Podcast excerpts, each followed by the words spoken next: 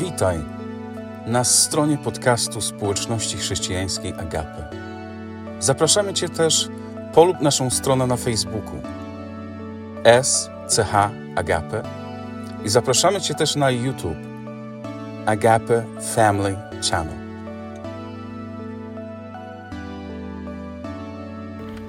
Chwała Panów. W tamtym tygodniu Pastor Roni mówił troszeczkę o tych mędrcach, którzy przybyli ze wschodu, pamiętacie? I chciałbym trochę do tego wrócić i też trochę o tym porozmawiać z wami. Także jakbyście mogli otworzyć swoje Biblię do Ewangelii Świętego Mateusza.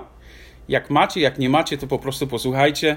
Ewangelia Świętego Mateusza, rozdział 2. Ewangelia Świętego Mateusza, rozdział 2. Okay. Tak? Dobrze, także ja przeczytam. Może wers pierwszy. Gdy zaś Jezus narodził się w Betlejemie Judzkim za króla Heroda, oto mędrcy ze wschodu przybyli do Jerozolimy i pytali, gdzie jest ten nowonarodzony król żydowski. Widzieliśmy bowiem gwiazdę jego na wschodzie i przyszliśmy oddać mu pokłon.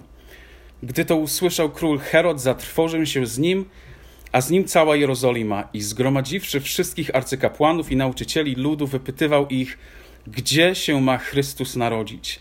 A oni mu rzekli, w Betlejemie Judzkim, bo tak napisał prorok, i ty, Betlejemie, ziemio judzka, wcale nie jesteś najmniejsza między książęcymi miastami judzkimi, z ciebie bowiem wyjdzie wódz, który paść będzie lud mój izraelski.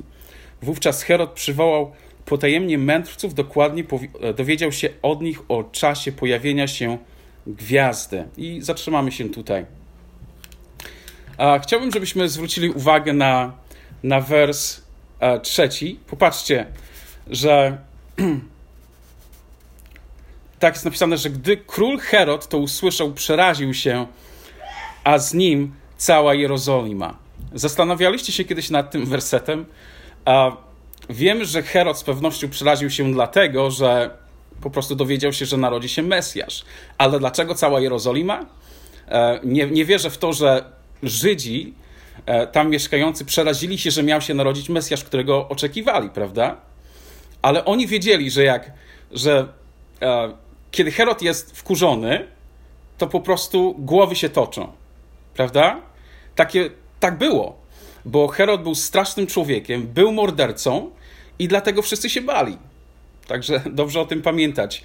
I jeszcze zwróćmy uwagę na wers 8, gdzie jest napisane, że posyłając ich do Betlejem powiedział, jedźcie i wypytajcie się dokładnie o to dziecko, a gdy je znajdziecie, donieście mi, abym ja pojechał i oddał mu pokłon.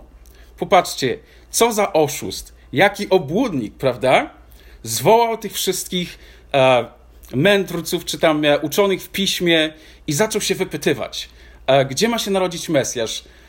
Czyli tak jakby udawał zainteresowanie proroctwami, udawał zainteresowanie Słowem Bożym. Może nawet ci uczeni w piśmie pomyśleli sobie, że może Herod jakieś przebudzenie ma, nie? Że może jakieś przeżywa odnowienie duchowe, że nagle jest taki zainteresowany Słowem Bożym, taki nagle jest zainteresowany proroctwami. Ale taki obłudnik, nic dziwnego, że pamiętacie, w pewnym momencie Jezus go nazwał lisem. Pamiętacie to, kiedy Jezus powiedział, idźcie i powiedzcie temu lisowi. Tak? Czyli nawet Jezus go nazywał lisem. Był strasznym oszustwem, był mordercą. I pamiętacie, jest taki werset w Ewangelii Świętego Marka. I nie musicie, bardzo dobrze go znacie, ja go po prostu tylko przeczytam. Jezus przykazał swoim uczniom, strzeżcie się kwasu faryzeuszów i kwasu Heroda. Nigdy nie zwróciłem uwagi na to, że tam jest napisane, że strzeżcie się też kwasu Heroda. Zawsze tylko myślałem, że kwas faryzeuszów to jest po prostu ta obłuda, ale jednak Herod też był obłudnikiem, prawda? I też jest symbolem obłudy i oszustwa i takiej fałszywej religijności w Słowie Bożym, bo Herod uważał siebie za bogobojnego Żyda, prawda? Czyli jest to historia w ogóle jakby obłudy i hipokryzji. Kiedy Herod udaje zainteresowanie Słowem Bożym, I jeszcze mówi, idźcie, dowiedzcie się i ja też oddam chwałę Bogu. Czyli totalny fałsz, totalna obłuda. I dlaczego ja o tym mówię? Bo to dlaczego mówimy o obłudzie w czasie Bożego Narodzenia? Taki dziwny może temat trochę, ale pomyślmy o tym trochę. Czas Bożego Narodzenia dla nas wspaniały czas, ale dla wielu ludzi na świecie jest czasem hipokryzji i czasem obłudy. Kiedy nagle raz w roku wielu ludzi przeistacza się w chrześcijan. Tak? Zaczynają przez cały rok, Bóg ich nie obchodzi, na Bogu im nie zależy, a raz w roku się przeistaczają w ludzi wierzących i śpiewają kolędy, czytają Słowo Boże, tak? Nawet mogą jakiś film chrześcijański w telewizji obejrzeć i raz w roku stają się ludźmi wierzącymi. Czyli w pewnym sensie jest to czas hipokryzji, prawda? Ten czas Bożego Narodzenia, kiedy się ludzie przeistaczają, tak jak Clark Kent. Pamiętacie Supermana? Clark Kent był reporterem takiej gazety Daily Planet i kiedy zachodziła potrzeba, kiedy potrzeba było takiego bohatera, to on wchodził do budki telefonicznej i przeistaczał się w takiego Supermana. I w ten sam sposób wielu ludzi w tym czasie Bożego Narodzenia przeistacza się w ludzi wierzących, zakładają takie kostiumy chrześcijańskie, chodzą do kościoła, chociaż teraz w czasie pandemii nie chodzą do kościoła, nikt nie chodzi do kościoła, ale normalnie, może nawet na Zuma gdzieś tam wejdą, nie? Albo obejrzą jakieś nabożeństwo chrześcijańskie. Czyli w pewnym sensie jest to czas obłudy, kiedy ludzie po prostu tak jak ten Herod udają zainteresowanie proroctwami, udają zainteresowanie rzeczami bożymi. I Jezus ostrzegał swoich uczniów, swoich 12, żeby się strzegli tego kwasu obłudy. Jeżeli Bóg ostrzegał ich, czy myślicie, że my nie musimy się tego wystrzegać? Oczywiście też musimy i zwróćmy uwagę choćby na Piotra.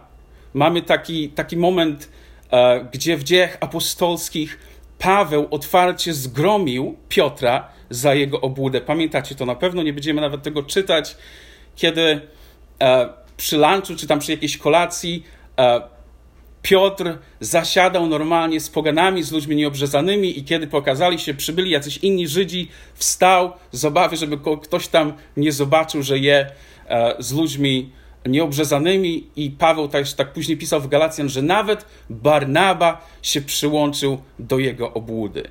Czyli popatrzmy, człowiek, który nie jest dzieckiem duchowym, Piotr, którego nawet Jezus ostrzegał. Piotr, który miał najlepszy przykład tego, czym chrześcijaństwo powinno być, bo przez 3 lata chodził z Jezusem, prawda? Widział, jak Jezus żyje, nie tylko słyszał to, co Jezus mówił, ale widział to życie, jakim Jezus żył, prawda? I miał najlepszy przykład tego, jak my powinniśmy żyć. A jednak dał się wciągnąć w tą obłudę. Dał się wciągnąć w tą obłudę faryzeuszów. I także my też musimy się z tym zmagać, prawda? Fajnie by było, żeby była jakaś taka szczepionka duchowa, nie? Żeby się można było raz zaszczepić, pójść na jakieś przebudzeniowe spotkanie, gdzie ktoś na nas włoży ręce i od tamtego momentu już nigdy nie będziemy musieli się zmagać z obłudą ani z hipokryzją. Niestety nie ma czegoś takiego. Nigdy nie będzie takiego momentu w naszym życiu, kiedy już osiągniemy taki poziom duchowy, że już nie będziemy musieli się wystrzegać hipokryzji czy tego kwasu faryzeuszów, a jeżeli kiedyś nam się będzie zdawać, że osiągnęliśmy taki poziom duchowy, to zachęcam, żeby po prostu się ukorzyć i pomodlić w tej sprawie. Nie, dlatego nigdy nie będzie takiego czasu. Jeżeli Piotr upadł w tej sprawie i miał z tym problem, także i my musimy się tego wystrzegać, prawda? Jest to coś, co zawsze będzie nas atakować, zawsze będzie chciało być częścią naszego życia. Ta obłuda i ta hipokryzja. Wiecie, co to jest hipokryzja, nie? Samo słowo hipokryta z języka greckiego po prostu oznacza aktor, prawda? Pamiętacie, na greckich scenach teatru byli aktorzy, którzy nosili takie piękne, jakieś kunsztownie zdobione maski, zakładali, tak, chowali się za tymi maskami i nawet czasami ton głosu zmieniali, żeby nikt nie widział, kto za tą maską jest. I to jest właśnie stąd pochodzi to słowo hipokryta, że hipokryta to jest człowiek, który zakłada taką duchową maskę. Wiecie, mamy teraz taki czas pandemii, kiedy dużo jest antymaseczkowców, ludzie, którzy mają wielki problem z tym, żeby założyć maseczkę, nie? Ale nie mają problemu z tym, żeby z tymi maskami prawdziwymi, które zakładają na siebie duchowo, prawda? No ale i wszyscy naprawdę mamy z tym problem. Jakbyście się mnie zapytali 2 tygodnie temu czy miesiąc temu, czy jestem hipokrytą, to oczywiście bym odpowiedział, że nie jestem. Gdybym ja was zapytał, czy jesteście hipokrytami, to oczywiście byście mi powiedzieli, że nie jesteście. Ale wiecie, jakiś czas temu Pan zaczął w moim sercu działać i pokazał mi moją własną hipokryzję. Także najlepiej mówić o sobie, także podam wam przykład z mojego własnego życia. Jakiś czas temu zacząłem nosić okulary do czytania. Nie? Tak jak dzisiaj czytałem w okularach, no ale trochę głupio mi w tym było. No i w tym samym czasie też po prostu głosiłem za kazalnicą, no i nie chciałem, żeby za specjalnie ludzie widzieli mnie w okularach, no bo co to ja tu głoszę uzdrowienie, ja głoszę, że Bóg jest Bogiem cudów, nie? Ja tu okulary zakładam, co ja wiary nie mam, nie? I tak człowiek myśli. To co zrobiłem, to tak sobie robiłem, że poszedłem do sklepu chrześcijańskiego i kupiłem sobie Biblię z największym drukiem. Nie? Z największym drukiem, żebym mógł stać za kazalnicą i nie zakładać okularów. Żeby sobie ludzie nie pomyśleli, że wiary nie ma. Widzicie, to jest taki przykład prosty, ale jednak to jest hipokryzja, prawda? Nie wiem, czy może też później powiecie, czy wy też się kiedyś też tak czuliście, kiedy zaczęliście nosić okulary. Ja do tej pory się głupio czuję. Nawet przy mojej rodzinie, jak się dzieci na mnie patrzą, to nie wiem, czuję, że niewygodnie mi jest z tym. Ale kiedy przyjechaliśmy z kampu i zaczęliśmy się spotykać i mieć polskie studium biblijne. Wiecie, jedyną Biblię, którą miałem, to jest właśnie ta z tak strasznie małym drukiem, że nie miałem wyjścia. Po prostu nie miałem wyjścia, musiałem, kiedy się spotykaliśmy u siostry Eli, musiałem zakładać okulary, żeby ją czytać. No i wiecie co? Pomogło mi to trochę. I teraz już po prostu jest mi łatwiej, żeby publicznie założyć okulary. To jest taki prosty przykład hipokryzji z mojego własnego życia, nie? I może później, jak skończę, to możemy wszyscy sobie podać jakieś przykłady ze swojego własnego życia, bo wszyscy mamy to w sobie. Następny przykład powiem, w tamtym tygodniu Pastor Roni się pytał, czy ktoś nie potrzebuje modlitwy, nie? I siostra Ela, i modliliśmy się siostrę Elę o uzdrowienie. No i akurat w tym momencie miałem problemy z plecami, bo coś tam podnosiłem i coś mi tam strzeliło w plecach i akurat byłem w bólu, nie? No ale pastor Roni się powiedział, no żeby się pomodlić, tak, się zastanawiam, może by się pomodlić, no ale wiecie, taka myśl, ale sobie powiedział, że co, wiary nie ma, że sam się o siebie nie może pomodlić. I może to nie w takich słowach dosłownie bym tego nie ujął, ale jak potem się zastanowiłem, dlaczego nie poprosiłem o modlitwę, to doszedłem do wniosku, że właśnie dlatego, nie? I to jest właśnie hipokryzja. Kiedy tak strasznie nam zależy na tym, co sobie o nas ludzie myślą. I często właśnie i pastorzy, czy mężowie Boży, ludzie, którzy głoszą Słowo Boże, chcą mieć taki image doskonałości, nie? Że po prostu my nie mamy żadnych problemów, nie? Że my po prostu jesteśmy święci i wspaniali, i my nigdy przez nic nie przechodzimy. I także liderzy, pastorzy, mężowie Boży też się borykają z hipokryzją w swoim życiu. Ale nie tylko liderzy, wszyscy mamy z tym problem. I kiedy mamy teraz taki czas, kiedy nosimy te maseczki, chciałbym was zachęcić do tego, że za każdym razem, kiedy zakładacie tą maseczkę, żebyście tak właśnie pomyśleli o tym, czy jest jeszcze jakaś inna maska, którą noszę w tym samym czasie.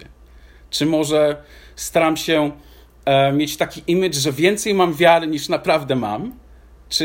Czy na przykład, no wiecie, sami się zastanówcie.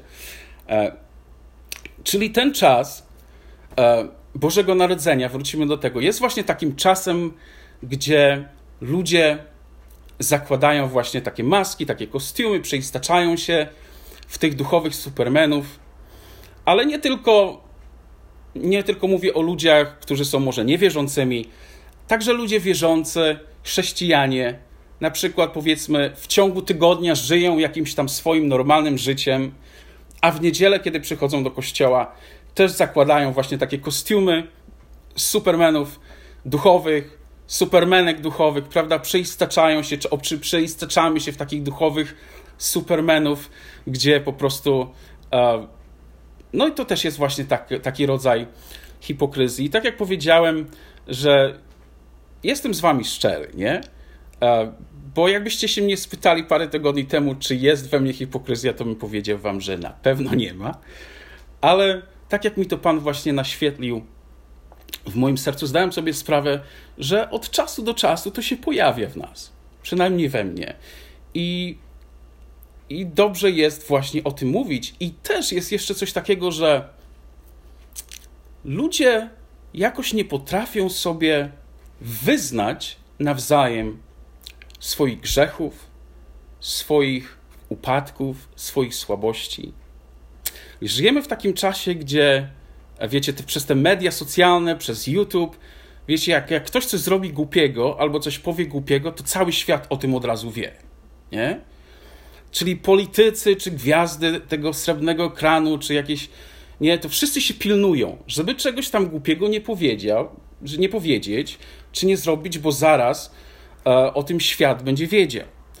I na przykład mamy też historię, i to jest normalne w świecie, że powiedzmy jakiś sławny aktor się żeni z jakąś sławną aktorką i są zakochani strasznie, a potem się rozwodzą i cały świat wie o jakichś intymnych sytuacjach życiowych z ich małżeństwa, nie? Po prostu to jest normalne w świecie, że nikomu nie można zaufać. I może dlatego boimy się, nie? Boimy się powiedzieć komuś, przez co naprawdę przechodzimy. Bo może w przeszłości mieliśmy jakieś takie doświadczenia, że zwierzyliśmy się komuś, no i ten ktoś wypaplał to albo wygadał komuś, no i to się źle skończyło i jakoś tak ciężko jest zaufać, nie? Ale jest taki werset w liście świętego Jakuba w 5 rozdziale. Jest napisane: wyznawajcie jedni drugim swoje grzechy, swoje upadki, prawda? To nie znaczy, że my mamy się sobie spowiadać, prawda? Bo spowiadamy się i wyznajemy nasze grzechy tylko Bogu, ale to znaczy, że musimy, że mamy ze sobą rozmawiać o swoich słabościach, o swoich upadkach, nie? Bez obawy, że to wyjdzie na jaw. Bez obawy, że ktoś komuś coś tam powie, bo słuchajcie, ja słyszałem takie sytuacje, że ktoś duchowej osobie coś tam powiedział w tajemnicy, potem ta osoba powiedziała jakiemuś członkowi swojej rodziny i komuś jeszcze. I czegoś takiego między nami nie powinno być, a jednak to w Kościele Chrystusa istnieje, że wielu ludzi nie potrafi zachować tajemnicy. I nie mówię tu o rzeczach kryminalnych czy jakichś nielegalnych, bo według prawa, jeżeli ktoś coś takiego nam nawet w tajemnicy powie, to musi być zgłoszone, prawda? Ale to są ekstremalne przypadki, ale mówię po prostu o tym, żeby komuś powiedzieć: słuchaj, mam słabość, czy możesz się ze mną pomodlić, nie? Czy możesz mi pomóc? I ja tego nie widzę, przez tyle lat, co jestem chrześcijaninem, nie widzę tego właśnie w ciele Chrystusa, że ludzie by mogli sobie wyznawać swojej winy. Jest to jednak wspaniały werset i kiedy tak myślałem o nim, przypomniało mi się, kiedy byłem katolikiem. Kiedy chodziłem do spowiedzi, nie? Chodziłem do spowiedzi i jako młody człowiek, młody chłopak i spowiadałem się, chociaż tak patrząc wstecz prawdopodobnie, nie wiem, czy spowiadałem się Bogu, czy człowiekowi, prawdopodobnie człowiekowi. Nie pamiętam, jakie było nastawienie mojego serca, ale po spowiedzi, pamiętam, odczuwałem taką ulgę. I myślę, że to wychodzi z tego, że człowiek się wygadał komuś, wiecie? Że zrzucił z siebie ten ciężar. Pomimo tego, że może nie wyznałem to Bogu, ale człowiekowi, samo to wygadanie się było bardzo ważne. I na przykład są pewne grupy, takie jak anonimowi alkoholicy, gdzie ludzie spotykają się razem i rozmawiają ze sobą, mówiąc: słuchaj, upadłem, piłem przez 2-3 dni, przepraszam was, nie, pomóżcie mi. I to jest bardzo ważne dla ludzi, dla wspólnoty, prawda? Żeby był ktoś, komu byśmy mogli wyznać swoje grzechy, nawet niekoniecznie nasze grzechy, ale nasze upadki, bez obawy. Bo pamiętacie, było coś takiego jak tajemnica spowiedzi, nie? Że nigdy nie przyszło mi przez myśl, że powiem coś księdzu, a ksiądz to komuś pójdzie i wygada, nie? Może tak było, nie wiem, ale jednak było coś takiego, że no, ufało się w to, wierzyło się w tą tajemnicę spowiedzi. I myślę, że jako chrześcijanie Bóg też mi położył na sercu, żebyśmy byli ludźmi takimi, którzy nie gadają, nie? Jak ktoś nam powie coś z serca, nie? Czy w tajemnicy powie, zwierzy nam się, żeby to nigdzie nie wyszło, żeby nawet swojej żonie nie powiedział, nie? Żebyśmy byli ludźmi znanymi z tego, że nam można zaufać, że nam można coś powiedzieć i to nie wyjdzie za kościół, nie? Tak jak był taki dowcip kiedyś w Polsce, że rozmawiały dwie sąsiadki i jedna powiedziała drugiej: mówię ci to w sekrecie, ale żeby to poza nasze osiedle nie wyszło. Nie? Ale nie, żebyśmy po prostu, żeby jak coś, nawet w kościele, jak publicznie ktoś coś powie, żeby to po prostu, żeby o tym nie mówić. Nie? Niech to zostanie między nami. I tu oczywiście trzeba użyć też mądrości, bo wiadomo, że mężczyźni kobietom się nie powinni zwierzać, to jest, myślę, że zdrowy rozsądek o tym mówi, nie? Że mężczyźni powinni się zwierzać mężczyznom, a kobiety powinny się zwierzać kobietom. I to jest, myślę, że, bo wiele problemów też było takich, że mężczyzna się zwierzył jakiejś kobiecie, że żona go źle traktuje, czy coś takiego, nie? I z tego właśnie też wielkie problemy powstają. Ale jest to bardzo ważne, żebyśmy mogli się komuś zwierzyć. Bez takiego strachu, bez obawy, że ktoś coś komuś powie. No i tak postanowiłem, postanowiłem w moim sercu, że nie będę hipokrytą. Nie będę hipokrytą, nie chcę być hipokrytą, nie chcę udawać, że mam więcej wiary niż naprawdę mam. Nie chcę udawać, że jestem bardziej święty niż naprawdę jestem. Jestem jaki jestem. Widzicie tutaj brata Zbyszka, brat Zbyszek, taki jak jest z wami teraz, taki jest w domu na co dzień. Prawda? I dlatego też dlatego się zwierzam wam i mówię o tym, bo chcę też praktykować to. Żeby móc mówić o sobie, o swoich słabościach. Tak jak Paweł nawet napisał, że ja się będę szczycił swoimi słabościami. Żeby moc Chrystusowa we mnie zamieszkała. Bo to jest... Wielu jest właśnie mężów Bożych, którzy starają się, tak jak powiedziałem, mieć taki image doskonałości, że nigdy przez nic nie przychodzą, że nigdy nie mają takiego dnia, gdzie po prostu są, może czują się zawiedzeni, albo czują się rozgoryczeni. Wszyscy przez to przechodzimy. Czy to jest pastor, czy to jest ewangelista. Każdy ma takie momenty w życiu. I każdy z nas potrzebuje kogoś, żeby się móc komuś zwierzyć. I to jest właśnie mój właśnie taki message dla was, ale dla mnie też, dla mnie samego, bo jak głoszę, to głoszę też do siebie. Żebyśmy w tym czasie Bożego Narodzenia, który wiadomo dla nas jest bardzo drogi naszemu sercu, jest bardzo ważny, ale tak jak powiedziałem, dla wielu ludzi, tak jak dla Heroda, jest po prostu czasem hipokryzji, kiedy ludzie zakładają jakieś takie kostiumy chrześcijańskie, maski chrześcijańskie i udają, że są chrześcijanami. Bądźmy prawdziwi, nie? Bądźmy prawdziwi. Tacy, jacy jesteśmy na co dzień w domu, tacy bądźmy pomiędzy sobą. I właśnie zachęcam was do tego, żebyśmy mogli się dzielić ze sobą nie tylko jakimiś wspaniałymi rzeczami, które Bóg zrobił w naszym życiu, ale żebyśmy mogli się też modlić o siebie, żebyśmy też mogli zwierzyć się sobie, niekoniecznie wszystkim na Zoomie, ale może komuś, nie, bratu czy siostrze, bo to jest bardzo ważną częścią naszego życia chrześcijańskiego, bo tam w Jakubie też jest napisane, że wyznawajcie sobie wasze grzechy, żebyście byli uzdrowieni, nie? Uzdrowienie przychodzi od Boga, ale często Bóg użyje osobę, żeby to uzdrowienie w nasze życie wnieść. Kogoś, kto wysłucha, kogoś, kto pomodli się z nami, prawda? My jesteśmy rękami Chrystusa, prawda? I kiedy Bóg uzdrawia, uzdrawia przez nas. I czasami ktoś się modli o uzdrowienie i Bóg kładzie na serce komuś, pomóc się z tą osobą, porozmawiaj z tą osobą i tak właśnie przychodzi uzdrowienie. Poprzez zrozumienie, poprzez to, że ktoś po prostu wysłucha, nie? Wiecie, mój brat jest kapelanem, chodził do szkoły w Kanadzie, jest kapelanem i opowiadał mi właśnie o tym, że czego ich uczą kapelanów, przede wszystkim, żeby kapelan był tam i wysłuchał.